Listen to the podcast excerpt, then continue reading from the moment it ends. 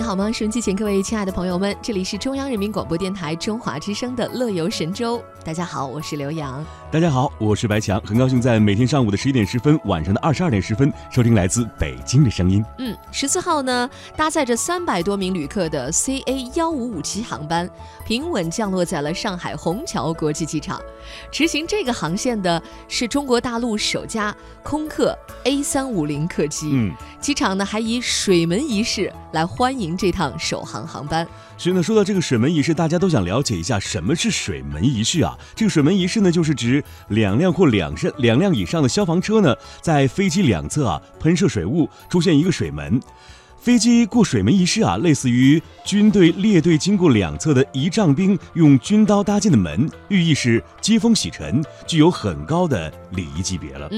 在民航业界当中呢，常常用飞机过水门来纪念退休的资深飞行员、空中交通管制员，或者是某个航空公司的第一个或者最后一个机场的航班等等，或者其他的什么引人注目的事件。没错，那这次大陆的空客 A350 首飞呢，也得到了这样隆重的欢迎是我们知道，此次首航呢正值这个暑期的这样一个期间，多位中学生飞友啊特意购买了首航机票，一睹新飞机的风采。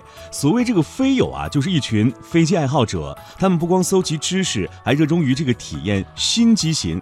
今年9月份呢，即将升入人大附中分校高1年级的姚思远啊，就是这样一名飞友了。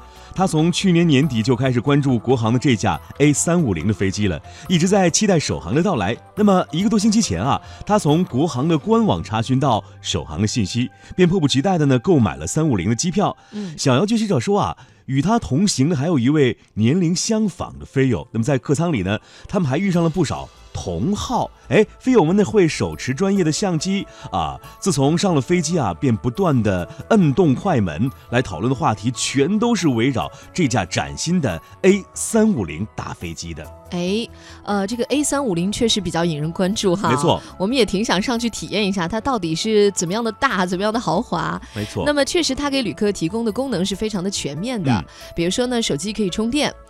我们一般在飞机上是不可以充电的，是不是？大家印象中，即使你带了充电宝，全程是严禁用充电宝充电的，对吧？